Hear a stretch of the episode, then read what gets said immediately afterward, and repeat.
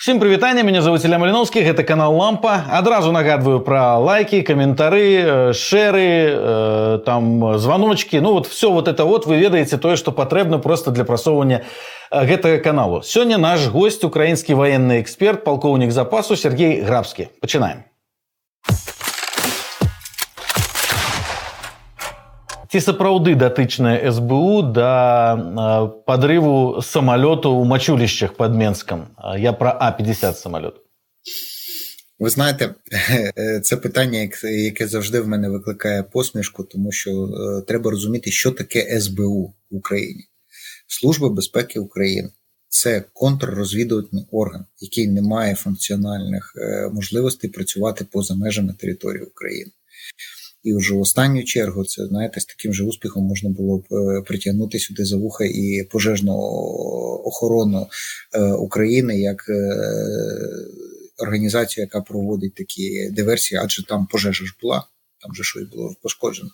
Тому е, навряд чи це була це була служба безпеки України, тому що в Україні достатньо інших організацій, які відповідають за такі напрямки роботи і ефективно виконують свої обов'язки. Але знаєте, оце цей вислів, що стосується СБУ, говорить про те, наскільки е, ну неправдоподібною виглядає ця версія з арештом скоріш за все, абсолютно невинної людини, яку примусили зізнатися там у співпраці з СБУ. Це просто показує топорність і примітивність роботи саме каральних органів е, сьогоднішнього політичного режиму Білорусі. А коли ось агулам розбиратися, то допускаєте ви, що є які диверсійні групи українські на території Білорусі тепер? Ці... Допускаю. Допускає, треба розуміти, що е, це робиться. Ну і так як ми маємо безумовно, маємо диверсійні групи е, політичного білоруського режиму на нашій території, з якими ведеться постійна боротьба. Дзеркально, дзеркально, і це є правило ведення бойових дій. Такі ж диверсійні або розвідувальні групи мають бути присутні на території Білорусі, адже іншим способом, як ми можемо підтвердити ту чи іншу інформацію, яка поступає з інших джерел, адже є стандартна процедура, що інформація вважається правдивою, якщо вона отримана з трьох незалежних джерел, одним з яких є і відповідно діяльність груп е, на землі, як, як у нас кажуть. А які об'єкти, на ваш погляд, на території Білорусі могли б стати найбільш цікавими для е, диверсій для гэтых груп? Е, Мачуліші є таким навіть дуже яскравим прикладом доцільності таких дій. Звісно, я не кажу, що це було виключно українські дії, але як приклад можна використати. Адже знищення або пошкодження того об'єкту, який був пошкоджений, призвело до того, що противник втратив можливість а здійснювати розвідку і сканування систем протиповітряної оборони України, таким чином е, удосконалюючи свої можливості по нанесенню ударів по території України, в першу чергу підкреслюю, в першу чергу по цивільним об'єктам. Тому атаки саме військових об'єктів на території, е, яка становить інтерес. Або з якої здійснюється агресія проти держави є абсолютно законним діянням і не підлягає під е, будь-які статті міжнародного е, військового права. Це законні дії, які спрямовані на захист життя і здоров'я громадян країни, яка піддалася агресії. Але пакуль е, таких ударів і нават пагрозаў на удар не было. Чаму тады Украіна не знішчае гэтыя аб'екты расійскія? Ну, поки що, е, знаєте, якщо я вам скажу, е, скільки ми маємо інформації по розвіданим цілям, е, якщо дуже просто, то до цього не дійшли руки. По-перше, по-друге, ми маємо чим зайнятися на інших ділянках фронту.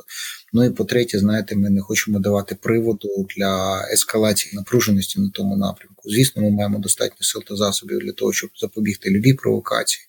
Але ну тут знаєте, тут ще розглядається питання того, що наскільки нам доцільно створювати додатковий фронт, додатковження і відволікати свої ресурси від першочергового завдання. А першочергове завдання для нас порятунок наших людей, які зараз знаходяться в окупації на території Криму, на території Херсонської, Запорізької, Донецької та Луганської і Харківської областей. Калі Лукашенко распавядаў пра СБУ, якое рыхтавала паўгады дыверсію з самалётам А50, ён так разышоўся што там сыпаліся і пагрозы і ў выніку назваў зеленская гнідай. Як вы можете на гэта адказаць? Як Украіна павінна на ваш погляд адказаць на гэта Ну, ви розумієте, так як Україна не визнає Лукашенка законним е, представником Білорусі, ну відповідно до цього можна відноситися як до хуліганської виходки. Ну що Україна може зробити? Ну прийде час, він буде покараний. А ну за одне слово таке е, сказане навіть на адресу політичного лідера України. Ну, ми ж не будемо наносити там, наприклад, ракетно-бомбовий удар або задіяти якісь інші е, заходи. Це сказано людиною, яка незаконно знаходиться при владі. Ну і е, кінець кінцем, це ну якби.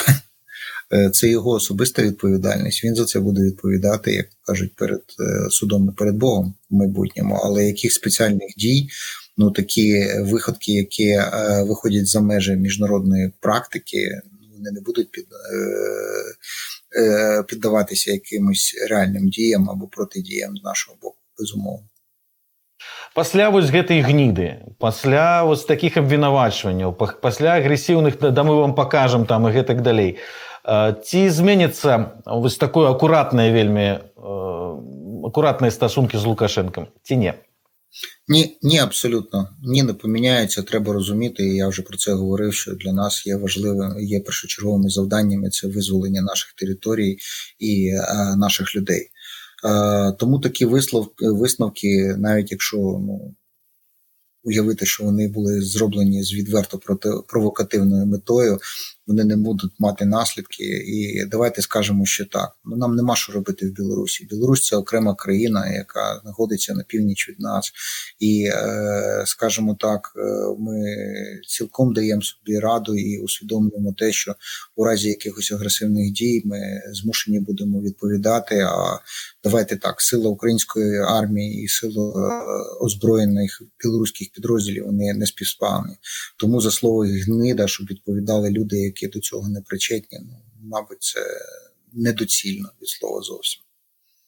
Ну давайте вернемся тогда к самолету наколькі страшная да вось гэтая э, дыверсія была э, то бок на што яна паўплывала ці сапраўды гэта э, сур'ёзная э, дыверсія для расійскіх войскаў і як хутка можа аднавіцца такі такі самолет Ви знаєте, наскільки серйозно, ну давайте скажемо так: таких е, літаків всього було зроблено 30, а в такій е, комбінації, в такій модернізації з додатком У їх всього на всього було 6, якщо я не помиляюсь.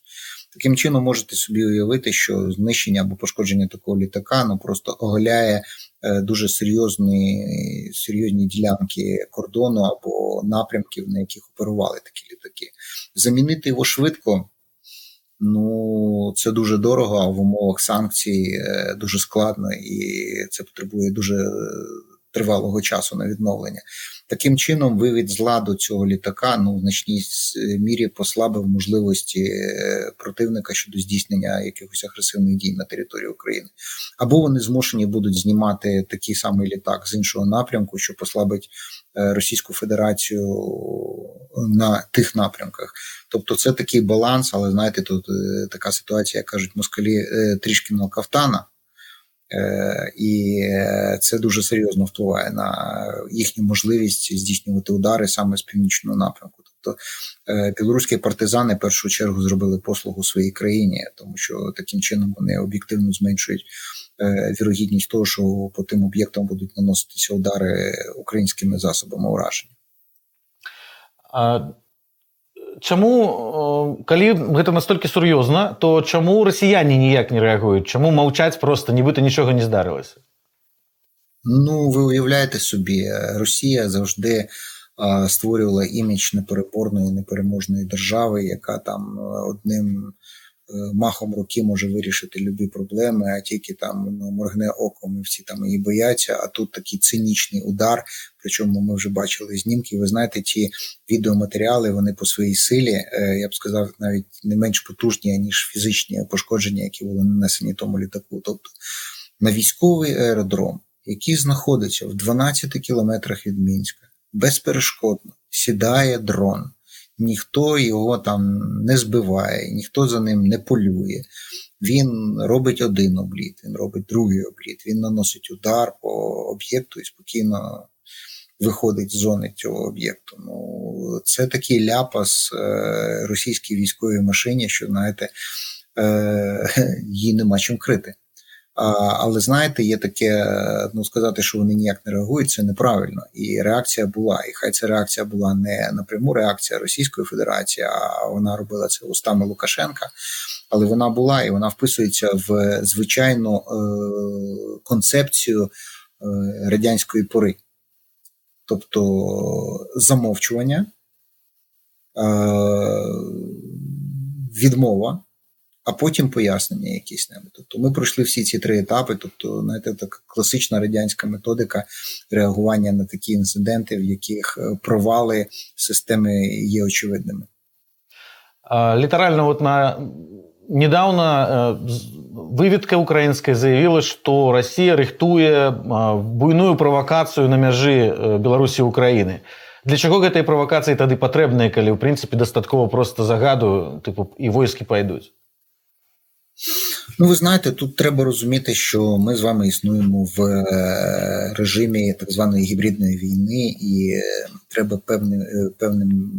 Певними мірами і у певний час робити таку, як я її називаю, гальванізацію суспільства, там готуючи провокації для того, щоб підтримувати градус напруги. І е, ну, давайте скажемо так: чи може бути якась провокація? Ну може бути. Яка вона буде мати, які вона буде мати наслідки? Ну важко сказати, тому що е, за сьогоднішніх умов ситуації говорити про якісь серйозні наслідки було б трошки зарано. Чи може це, наприклад, призвести до того, що білоруська білоруський політичний режим прийме рішення про початок мобілізації? Ну технічно може, але треба розуміти, що на це піде час. І досвід російської мобілізації показує, що е, двох-трьох місяців недостатньо буде. А тут, знаєте, є ще такий нюанс. Давайте будемо відверті. Е, Я маю щось дуже глибокі сумніви в тому, що е, Лукашенко погодиться на відмобілізування білоруських підрозділів, не маючи достатньої кількості російських бойових підрозділів. Чому? Тому що знаєте, тут ну діє такий закон сполучених сусудів. Про що власне йдеться? Е, білоруська армія самостійно не спроможна активні наступальні бойові дії, в тому числі, в тому числі, тому що сприйняття е, прямої війни з Україною, ну скажімо так, не є пріоритетом і позитивним е, у білоруському суспільстві. По-друге, і підрозділи вони можуть бути використані тільки разом з російськими підрозділами для цього мати достатню кількість російських військ, чого зараз немає. Ну і третє, давайте уявімо собі, що Лукашенко все ж таки вирішив е, провести таку мобілізацію, і три місяці люди маринуються на полігонах. Чи може він дати гарантію того, що якийсь е, варіант, який або фактор так званого чорного лебідя не спрацює, і внаслідок там недостатньої екіпірованості, недостатньої там уваги до потреб військовослужбовців, чи внаслідок ще якихось дій е, не почнуться заворушення в цих військових таборах. На відміну від серпня 2020 року, ці заворушення будуть вже зі зброєю, і тоді російська армія змушена буде не думати про те, як вони будуть висуватися в район Ковеля, Сарн чи, наприклад, е, Коростеня, а як подавити повстання або спротив білоруських жителів у військовій формі та ще й зі зброєю. Чым можна патлумачыць тое, што з тэрыторыі Беларусі ўжо шмат месяцаў не лятуць ракети і самоліти? Ну, е, треба розуміти так, що е, перш за все, це, вони знаходяться далеко від зони бойових дій. Е, по-друге, е, посилення посилення протиповітряної оборони України. Ну і по-третє, вибачте, при тому, що Росія завжди декларує, що вона має надзвичайно потужні засоби. Е, є різниця між ресурсом та потенціалом. Ресурсно вони мають велику кількість літаків, гелікоптерів, там ракет і так далі. Тому подібне. А потенційно використати вони можуть тільки певну частину. Того всього. І тому вони їх використовують поки що на інших напрямках. Ну задля того, щоб знаєте, ну не зірвати той баланс хиткий, який зараз утворився. Адже знаєте, якщо будуть збити літаки сьогодні, наприклад, давайте просто змоделюємо цю ситуацію. Збивається якийсь літак, наноситься удар по ракет ракетами по е, якомусь військовому об'єкту внаслідок цього, і Лукашенко змушений оголошувати мобілізацію. І тоді ми з вами повертаємося до того, про що ми зараз тільки що говорили. Російських військ недостатньо, їх просто фізично нема. А створити таку, знаєте, гарючу матерію, такі дрова, причому сухі дрова, які можуть спалахнути внутрі країни, ну було б дуже ризиковано. І виходячи з всіх цих факторів, ну на сьогоднішній день не за те, що вони такі миролюбиві, е, миролюбиві е, Путін і Лукашенка, а виходячи ну, з цинічної потреби бойових дій і можливості, які вони мають в своєму розпорядженні, вони так дуже делікатно підходять до питання застосування зброї проти України. А можете патлумачыць вось гэтую розніцу чаму ёсць пэўная колькасць зброі але ўсё выкарыстаць Росія не можа адначасова ви розумієте справа в тім що Росія до такої війни не готувалася від слова зовсім і вона спирається і вона зараз змушена використовувати радянські запаси а ті радянські запаси мають срок давності Тобто по документах може бути, ну, наприклад, як от останні цифри пишуть, у мене десь навіть записано було 12 566 танків. Росія має це ресурс. Тобто це ті танки, які вони задекларували, які ну, можливо можна порахувати. А, Але скільки з цих танків боєздатні? Скільки з цих танків можуть бути приведені до бойової готовності е, на сьогоднішніх підприємствах? А тут питання дуже обмежено. Тут питання потенціалу. Росія може в місяць зробити 20 танків, побудувати з нуля і відновити близько 60 танків. Таким чином, маючи колосальний ресурс, потенційно вона може зробити 80 танків. А якщо вона втрачає в місяць до 150 танків, то пробачте, е, це все знаєте, як колись казали, працює на корзину. І і саме в цьому і полягає оця от різниця між ресурсами і потенціалом. Е, Така сама ситуація з літаками, приблизно така сама. Тобто Росія має дуже обмежені можливості щодо продукування абсолютно нових літаків, ну і обмежені можливості е, по відновленню літаків. І тут пов'язано не тільки з тим, що вони не мають там достатньо виробничих потужностей, ну, але знаєте, банальна ситуація з е, станками. Станки Росія не виробляє або виробляє якісь примітивні, а для продукування якихось там е, трудоємких і наукоємких е, приладів потрібні станки, які дуже серйозно залежать від імпортних деталей. Вони просто, навіть якщо є, вони тупо зношуються і потребують заміни ремонту і обслуговування. Чого не робиться зараз. Це так само знижує потенціал російського агресора щодо ведення війни в Україні. Знаєте, ті, хто каже, що санкції не працюють, ну вони, м'яко кажучи, не праві або свідомо брешуть. Таким чином, е, росіяни можуть і будуть намагатися нарощувати свої, свій потенціал, але знаєте, як казав свого часу генерал Адамс, війну виграє економіка. Або логістика, якщо хочете, а задача військових вже придати цій війні більш-менш такі е, об'єктивні форми. На ваш погляд, Лукашенко сам е, розуміє, що він ні на що вже не впливає? Він залежить, він залежить від Путіна. Він вже, знаєте, є таким сямським е, близнюком Путіна, тому що е, він усвідомлює, що у разі зміни навіть політичного керівництва в Кремлі ну йому не багато залишиться. Давайте будемо ну, реалістами, що Лукашенко відповідає за, якщо я не помиляюся, 73 тисячі гектарів території Білорусі. Е, яка входить у зону відповідальності управління справами президента, чи як вона називається, я вже забув, вибачте все поза межами цієї зони, ну навряд чи він на щось може впливати, чи там на військову структуру, чи на, наприклад, силову структуру, за виключенням, можливо, своєї особистої охорони, яку він, до речі, посилив. І це є додатковим таким знаєте, чинником і підтвердженням того, що він е, переживає за своє фізичне існування, е, яке стає все більше більш проблематичним з огляду на того, як е, Росія скочується у прірву катастрофи.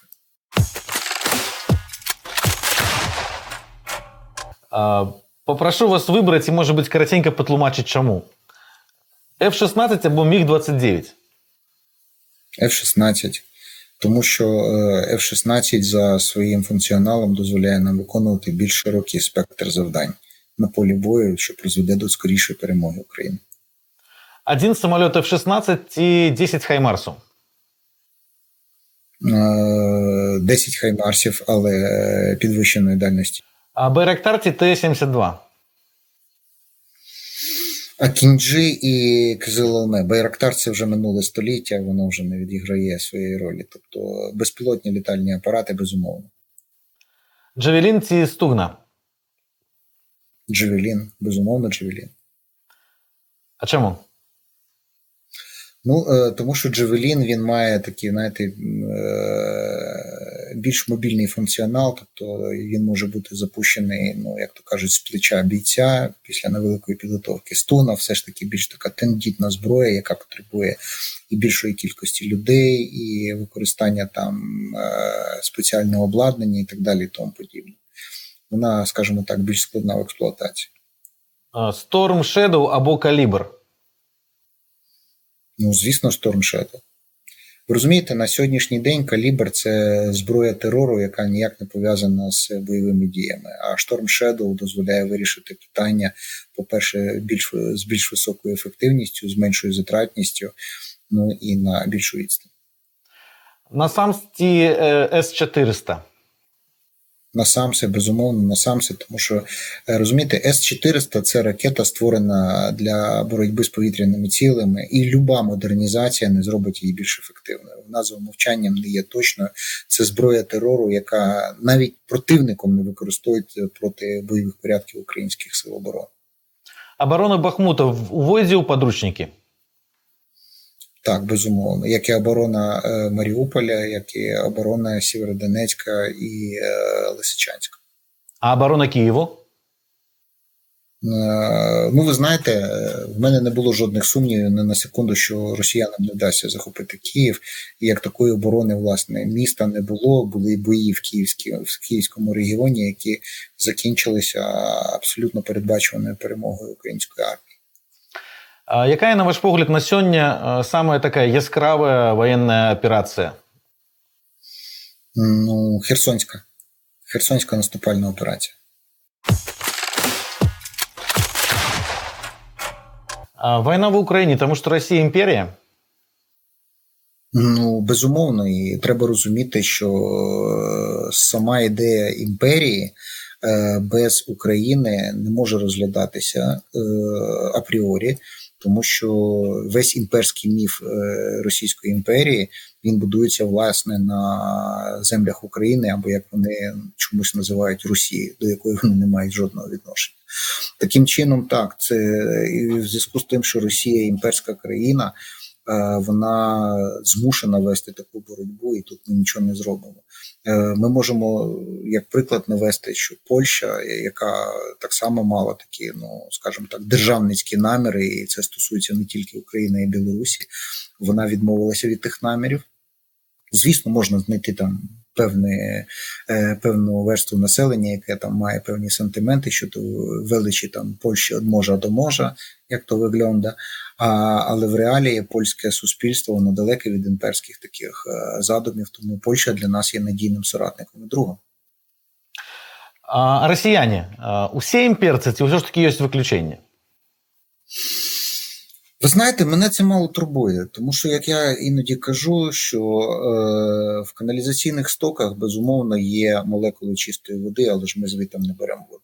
Ми не можемо, верніше, ми маємо допускати. Я цілком припускаю, що є люди, які не сповідують, ну скажімо, таку імперську імперську теорію або свідомість у відкритих джерелах. Але знаєте, мене надзвичайно дратує, коли ті люди, які там претендують бути якимись лібералами або е, там людьми, як то кажуть, широких демократичних або ліберальних е, поглядів при словах вільна Україна зриваються на істерики, воплі, матюки і так далі. Тому подібне. І ще більше мене дратується цей ідіотський вислів і думки про якісь братні народи, які є ну, усвідомленням того ж самого імперського міфу. Чому всі братні народи мають говорити виключно російською мовою? Чому ми з вами говоримо нашими рідними мовами?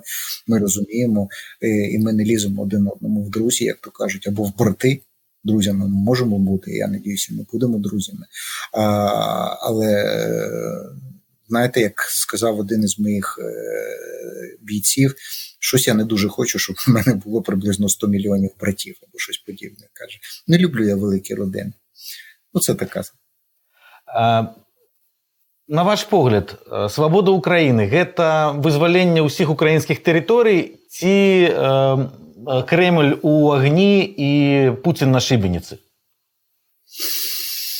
Чесно, чесно, е, свобода України це перше, це безумовно звільнення всіх наших територій, всіх наших територій. Ну і ліквідація московської загрози такої. Е, Україна буде почуватися в безпеці і свободною тільки тоді, коли буде е, на світовій карті відсутній суб'єкт міжнародного права, який має кордони з нами, в тому числі з Білорусі, і е, столицю Москві. Ми зможемо домовитися умовно з якоюсь Брянською конфедерацією, чи там, якщо хочете, там Смоленським халіфатом чи Народною Республікою, але ми ніколи не домовимося з Москвою. То бок вы лічыце, што вынікам гэтай вайны стане ў тым ліку і развал рассіі на некалькі незалежных краінаў. Я маю надію, тому що в інакшому випадку мої діти і мої внуки будуть воювати з цим агресором. Я можу навести приклад той ж самої Польщі, яка в 1920 році нанесла е, ніщівну поразку е, радянській імперії, яка тільки створювалася, і радянська імперія, е, очунявши в 39-му році, повернулася і спричинила неймовірні білі страждання, знищивши десятки і сотні тисяч поляків та інших громадян Другої Речі Посполітої. Мы ўсе чакалі і чулі прагнозы таго, што на гадавіну пачатку вайны Расія пойдзе ў маштабны наступ. Чаму яго не адбылося? Ці мы яго не бачым? Ну, ви його не бачите, а наступ відбувається, тому що зараз е, проводяться наступальні дії Російської Федерації щонайменше на кількох ділянках фронту. Те, що вони не є ефективними, і не і ви не бачите, те, власне, ми не бачимо якихось серйозних проривів і зрушень на е, карті. Це не є заслуга, скажімо так, е, Росія, це є звитяга і доблесть українських бійців, які на всіх ділянках фронту відбувають наступ Е, противника, який в рази перевищує їх за кількістю, е, щонайменше. Е, та справа, що ситуація змінилася до докорінно, як я вже казав, що війну виграє економіка, а українська. Українські сили оборони зараз спираються на допомогу економічно розвинутих країн, дає нам ну, підстави говорити, що ми в цій війні переможемо. І це е, є свідченням того, що ми зараз використовуємо таку передову зброю, яка зводить на нівець практично намагання Росії діяти ну, в таких канонічних е, видах бойових дій. Прикладом цього є Вугледар, де Росія, яка намагалася наступати в своїй традиційній манері, так як книжка пише, як кажуть нас, була просто знищена внаслідок е, зосереджених, активних і послідовних і інтелектуальних дій е, українських сил оборони. Така сама ситуація на інших напрямках. Хоча е, я при цьому не можу стверджувати, що російська армія не досягає певних успіхів, використовуючи свій єдиний козир, який вона має колосальні людські ресурси, які вона просто феноменально не жаліє.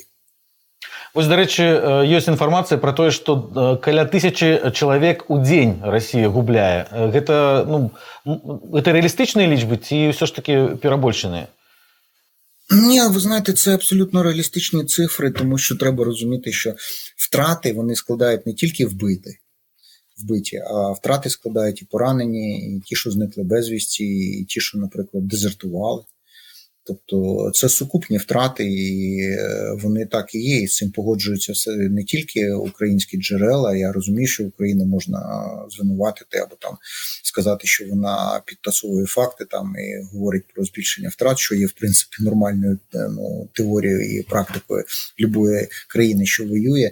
Але ці втрати підтверджуються і, скажімо так, незалежними джерелами, яким ну вибачте, все одно скільки там українців вбили москалів.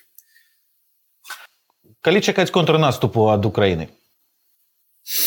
Ви знаєте, тут я завжди наводжу е, цитату Черчилля, який казав, що е, коли буде пришитий останній гудзик до шинелі британського солдата, тоді наступ і почнеться. Ми не маємо куди спішити. Ми, е, на відміну від росіян, дуже ретельно підходимо до свого особового складу, тому що для нас кожний солдат це є е, унікальна людина, це є всесвіт, і з християнської точки зору ми не можемо так нехтувати тими ресурсами, яких в нас не дуже багато, попри те, що Україна є найбільшою країною світу. Е, Європи, вибачте, за територією. Ми маємо певний ресурс, але ж він не безмежний, і ми розуміємо, скільки ці хлопці і дівчата можуть створити в мирний час. Тому ми маємо підготуватися ретельно, мати достатнє забезпечення в озброєнні, бойовій техніці, боєприпасах, пальному, матеріальних засобах, решті, е, мати підготовлене мотивоване військо, відповідні засоби ураження, які для того, щоб здійснювати такий наступ. Говорити поки що про такі наступи зарано, тому що тільки сьогодні перші танки Леопард кордон України і зайшли на територію нашої держави, щоб е, долучитися до визвольної боротьби української нації.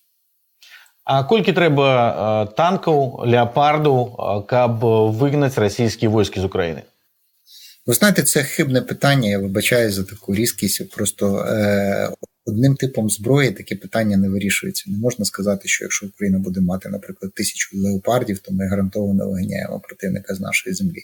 Йдеться про комплексне використання різних видів зброї. Навіть якщо ми говоримо про тисячу леопардів, треба розуміти, що ця техніка, як важка броньована техніка, має бути прикрита з повітря. Таким чином йдеться про комплексне і е, масштабне е, значення українських сил оборони всіма необхідними видами техніки і озброєння. Я тут власне говорив і про бронетанкову техніку, і про авіаційну техніку. І це не тільки літаки. Знаєте, чомусь нас люблять казати, дайте нам F-16 і все в нас буде добре. Та не буде добре. Не буде добре, тому що треба розуміти, що крім F-16 є інші задачі, які можуть виконувати і гелікоптери, і штурмовики, і інші засоби повітряного забезпечення. Нам потрібні так само і десантні кораблі або катери для того, щоб сковувати дії російського флоту, або хоча б нейтралізувати можливе переміщення противника в акваторії Чорного моря поблизу узбережжя. Не йдеться про те, що нам там хтось передасть крейсер або авіаносець, це безглуздо і нереалістично, але певні е, елементи флоту ми так само маємо мати, власне, як і все інше. Тобто нам потрібна і артилерія, нам потрібні і танки, і бронемашини. Причому я бронемашини люблю більше, особливо після Іраку, а і, і авіаційна техніка. Засоби розвідки, засоби комунікації управління, що зробило нас ну більш ефективними на полях битв порівняно з е, московськими окупантами. То не, не танками єдиними кується перемога. Ну і безумовно, безумовно, і основа, щоб цими танками тією технікою управляли свідомі і освічені люди. Це і про мотивацію, і про кількість і якість знань, які отримують наші бійці, проходячи підготовку на базах і полігонах не тільки на території України, а й наших союзників. Ну то бок фактично атрымліваецца што ўкраіне зараз не далі толькі ну ці, ці не паабяцалі даць толькі караблі і дальнабойныя ракеты да которые за за 500 кіламетраў б'юць ці атрымае Украіна гэты гэтую зброю ў выніку Е, Обов'язково. Це питання практично вирішене. Знаєте, є просто логіка е, забезпечення, логіка постачання. Тобто, давайте будемо казати так, чому я настільки впевнений. Ну, Дивіться, е, рішення по танкам було прийнято. І люди, які і ті діячі, які передали політичні діячі наших наших союзників, які передали танки, вони, як ми вже з вами проговорили, цілком усвідомлюють, що танк на полі бою без прикриття з повітря є досить уразливою уразливою машиною. Тобто треба прикривати з повітря. Таким чином автоматично знімається питання з поставок авіації. Просто треба розуміти, наскільки складним є питання забезпечення цієї, цієї авіації. Тому що одна справа е, мати справу з радянськими літаками, під яку Україна має і ремонтну інфраструктуру, і аеродромну інфраструктуру, і інфраструктуру забезпечення, експлуатації, технічного обслуговування, і абсолютно інша справа отримати літаки західних моделей, під яку треба робити все фактично з нуля. А це ну я вам наведу простий приклад.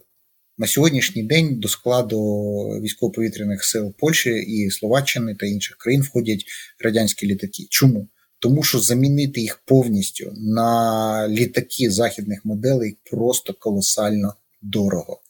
Йдеться і про навчання особового складу, Йдеться ну так, щоб ви розуміли, на один літак обслуговуючого персоналу загалом потрібно до 50 чоловік. Тобто на льотчика штурмана е, треба мати і борттехніка, і аеродромно-технічний персонал, і ремонтників, і так далі. Тому подібне. Їх всіх треба вчити десь. Треба створювати цю базу з нуля. Це не тільки знаєте, авіація, ну не тільки літак, це і цілий комплекс е, обладнання тестувального, виробничого, ремонтного і так далі. Тому подібне.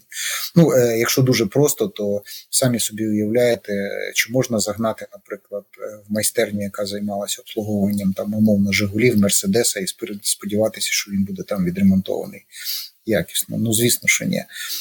Тому це питання воно розтягнуто в часу, і Е, зараз проводиться підготовка і е, льотчиків, і проводиться підготовка технічного персоналу. І за заявами не моїми, а за заявами представника повітряних сил України вже ведеться робота по переобладнанню аеродромної бази. Далі справа йде про те, що ми проводимо наступальні операції. і Тут я потихеньку так підвожу до е, використання вже дальнобійної зброї. Є один нюанс.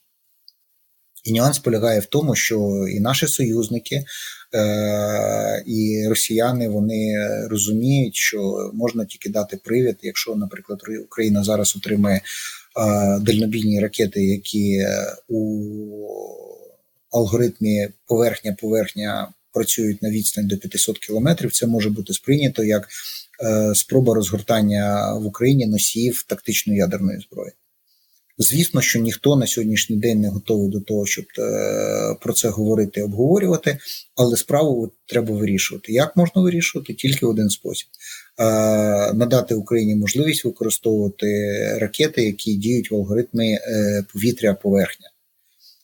Такі ракети можуть бути запущені. Ну, якщо вони працюють на відстані до 500 кілометрів, можуть бути виключно з літаків західних моделей.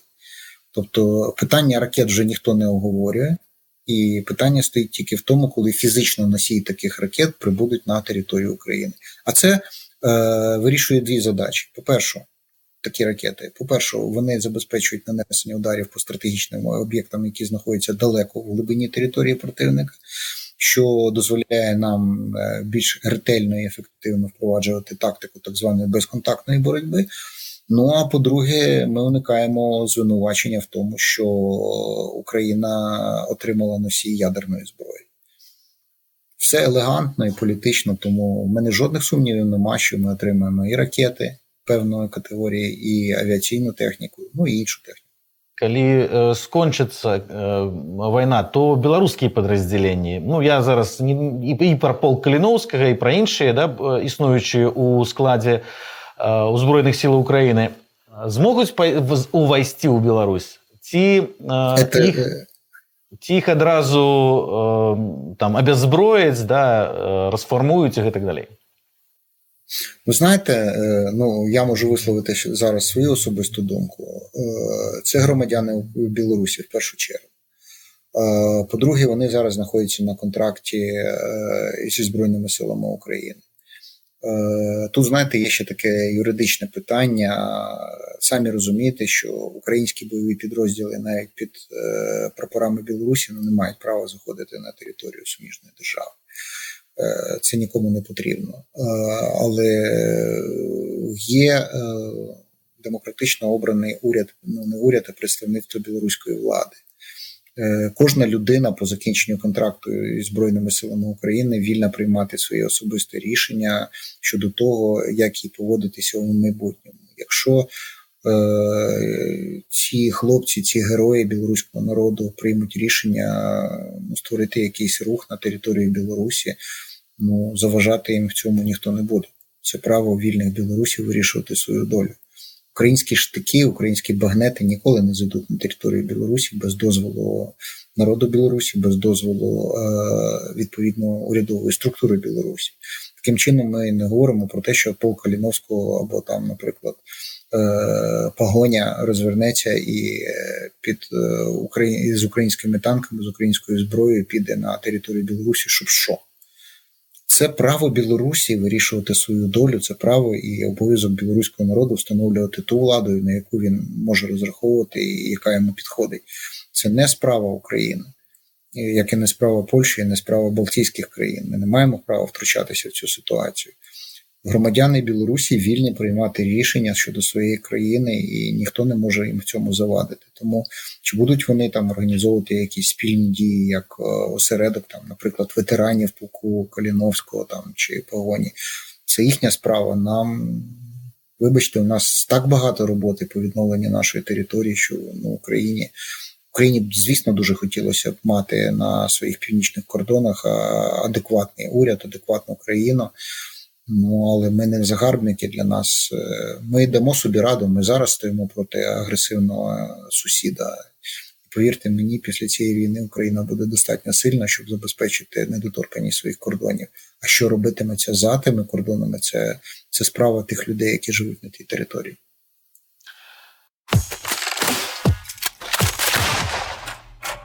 Хто горше Пригожин, Пригожин чи Кадиров?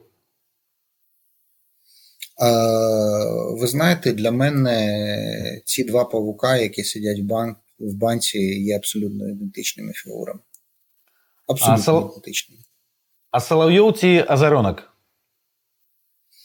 Е, така ж сама ситуація. Ну, давайте так. Е, відносити Азаренка до білоруської нації ну, було б несправедливо. Він представник окупаційної адміністрації, який, ну, мабуть, і гроші отримав в російських рублях, умовно. Тому з точки зору професійності або артистичності, ну я б сказав так, що Соловйов ну, в силу свого віку він такий е, більш артистичний, знаєте, він, е, як кажуть, більш атрактний. Ну, а Зарьонок такий трошки примітивніший. Але по суті своїй це ягідки з одного поля. А, Путіна заб'ють табакеркою? Так. Так. Татарстан стане незалежним? Я думаю, так. Е, хоча, е, хоча, знаєте, як і у випадку з Білорусі, вони, до речі, ситуація досить подібна. Е, і Татарстан, і Білорусь знаходяться ну, практично в ідентичних умовах, тобто вони знаходяться в сфері інформаційного інформаційного впливу Росії, і знов таки я б сказав навіть, що Татарстан має більші перспективи, тому що вони мають свою мову і вони мають дуже надійного союзника який може допомогти їм у разі послаблення, скажімо так, імперських е, зв'язків е, стати незалежним. Це їхній союзник Туреччина, який, до речі, може зробити дуже багато несподіваних речей. У Білорусі такого союзника немає. А про сколько году русский приедет, перший русский приедет в Бучу и станет на колени? Ну, я маю велику надію, що жодний Росії, е, носій так званої російської ментальності ніколи не приїде в Бучу. Може приїхати Макшанін, може і Германландець приїхати, е, може е, може Удмурт приїхати, але не дай Боже ж росіяни. Їх не існує в природі, в принципі. А після війни Зеленський зможе потиснути Лукашенку руку? При яких умовах? Ні при яких. Це виключено. Хто сьогодні президент Білорусі? Ну, на сьогоднішній день, е, скажімо так, е, є де-факто керівник, ну не керівник, а де-факто уряд, хай незаконний і узурпаційний уряд, і є якби представник. Ну, знов таки розумієте, представник е, вибору Білорусі, який не пройшов певні процедури, тому дуже складно сказати, наскільки е, пані Тихановська має ну, відповідні не то, що компетенції, а права називатися лідером Білорусі. Це дуже важке питання. Знаєте, я, я просто не юрист, мені важко на це відповісти. Знов таки. Е, держава вона визначається територією і певною політичною силою, яка керує в цій державі. Ну, Тому я при всій повазі до пані Тихановської, вона для мене відкриття, можна сказати, століття. І я був здивований, приємно здивований тим, що ця жінка зробила в своєму житті. І вона заслуговує всілякої поваги і пам'ятника. Але побачимо, як ситуація буде розвиватися далі. Е, хто знає, можливо, знаєте, знов таки не хочу, щоб мене е, називали якимось там екстремістом. Хто знає, можливо, на базі тих добровольчих підрозділів, які сьогодні проливають кров за нашу і вашу свободу, е, не утвориться якесь партійне об'єднання, яке висуне свого лідера, який стане на чолі Білорусі або не стане допомагати, наприклад, пані Тихановській у розбудові білоруського суспільства. А таємні перемови Лукашенка і Зеленського магчимі? Ні. Ну, який сенс, який сенс е, лідеру е, незалежної країни, яка веде, веде війну, розмовляти з маріонеткою, яка власне не має навіть своїх якихось е, важелів впливу і ну, якоїсь підтримки, і самостійно, і не є самостійним гравцем. Для чого це? Про що взагалі домовлятися? Після перемоги, як ви думаєте, Лукашенко зможе знову викрутитися, як у його звичайно отримлюється? Ну, ви знаєте, це буде залежати від того, яка перемога буде. Е, і е, якщо ми говоримо про перемогу на кшталт перемоги Польщі у війні 1920 року, то скоріш за все він зможе якось втриматися. Це буде важко. Ну і плюс давайте не забувати, що він ну, не вічний. Це людина вже похилого віку. А якщо йдеться про перемогу, про яку ми говоримо, про знищення Московської імперії, то безумовно Лукашенко не зможе втриматися жодним чином.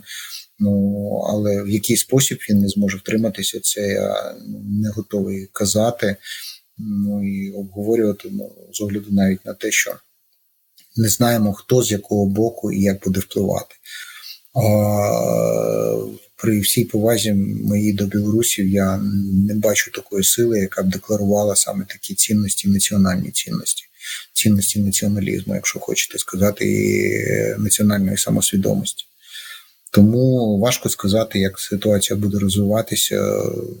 Можна намалювати до десятка сценаріїв, але знаєте, знов таки уважно спостерігаючи за вашими ресурсами, я маю надію, що країна повернеться до своїх витоків, і е, це не буде глас вопіючого в пустині, будьмо білорусами, а це стане національною ідеєю вашої країни, і тоді е, ми з радістю будемо спілкуватися і відвідувати один одного.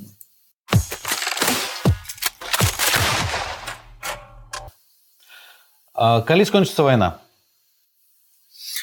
Ну, вона не скінчиться цього року, це очевидно, тому що ну, для цього Росія вже не має сил для того, щоб її закінчити цього року, а Україна ще не має достатньо сил для того, щоб вибити противника з усієї території. Навіть більше, навіть якщо ми уявимо собі, що ми виб'ємо противника з нашої території, це не означатиме, що у разі не е, остаточного знищення він не буде намагатися. Е, пробиватися назад, тобто війна може тривати, знаєте, як війна прикордоння, як колись це було ну, у протистоянні е, Великого князівства Литовського, наприклад, і Великого Степу. З тою ж самою. Перелом у війні вже відбувся? Так. Після е, власне Росія програла цю війну 2 березня 2022 року. Це вже очевидно тоді, коли вона не змогла взяти Київ протягом тижня. А що стосується перелому, він настав, тому що вже на сьогоднішній день Росія не спроможна вести широкомасштабні наступальні дії, і вона вже не має на це часу. Вона вже не встигає це зробити. Тобто наступу на Київ 2-0 не буде? Ні, не буде. Ну, скажімо а... так, в найближчій перспективі, щонайменше на найближчі 3-5 років. А Кольки год зойме депутинізація? Е, депутинізація чого? Насильництва Російської Федерації. А, Ну ще раз кажу, що якщо ми говоримо про збереження суб'єкта міжнародного права, який сьогодні називається Російська Федерація чи якоюсь іншою, то ніколи.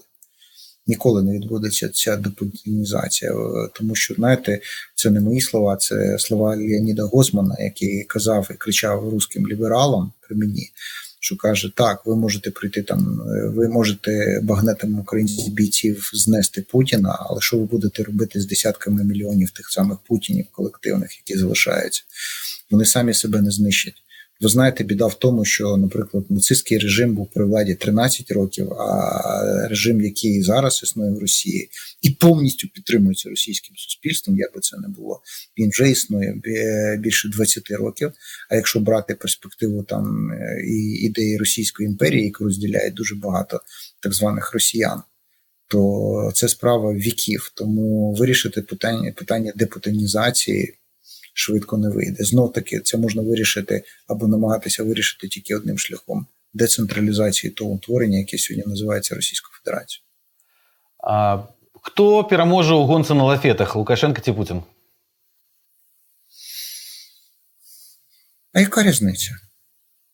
Е, Справа в тім, що, е, скажімо так, е, якщо розглянути це питання, якщо Путін буде першим, ну, з якихось об'єктивних чи суб'єктивних причин, то у Лукашенка залишиться дуже мало часу, і хто знає, можливо, він його і дожене на тому лафеті. А а хто горше з їх? Лукашенко чи Путін? Ну, вони продукти радянської системи. І, і не можна їх розділяти. Це, знаєте, як дві голови однієї гідри. Так само, як ви питали про Пригожина і Кадирова, це такий ж самий параметр. Це те ж саме. Чи може так здаритися, що Україна перемагає, а Лукашенко і Путін застаються? Може. Може, безумовно, і ми про це говорили. Просто е, це затягне конфлікти. Як я казав, я тоді буду ну, більш ніж впевнений, що мої діти і онуки будуть воювати проти цього режиму. Тому що і зараз я скажу так, що об'єктивно мир не ну, світ не зацікавлений у цій війні, і скажімо так, всі декларують те, що якщо тільки Росія вийде там за межі української території, то будуть розглядатися питання там про якоїсь там перемовин і так далі, тому подібне. Тобто ми не можемо гарантовано виключити можливість того, що е, вони залишаться. Але є ще один фактор, і ми про нього не говоримо постійно, але цей фактор існує фактор фізіологічного існування е, кожної особистості. Ми ж не вічні. Вы б застрелілі Путіна ці Лукашенко, калі була така магчымасць? Так. Без розвагу? Абсолютно. Після того, що вони наробили на моїй території, в моїй країні, після тих страшних е, речей, які сталися на території України, в мене немає жодних сантиментів. цьому. Чи зможуть українці і білоруси відновити добросусідські стосунки з тягом часу? Звично. Ви маєте для цього всі підстави, але вам треба пройти дуже складний і довгий шлях. Дуже складний і довгий шлях. Але ви маєте для це підстави. А, Все, дякую. Слава Україні. Героям слава живе Білорусь. Живе вічно. Нагадую, ми розмовляли з українським воєнним експертом, полковником запасу Сергієм Грабським. Зноў жа лайки, шэры, рэпосты, званочки і ўсё астатняе, што проста неабходна, каб гэтае відэа паглядзела як мага больш людзей. Дзякуй вам за тое, што былі з намі.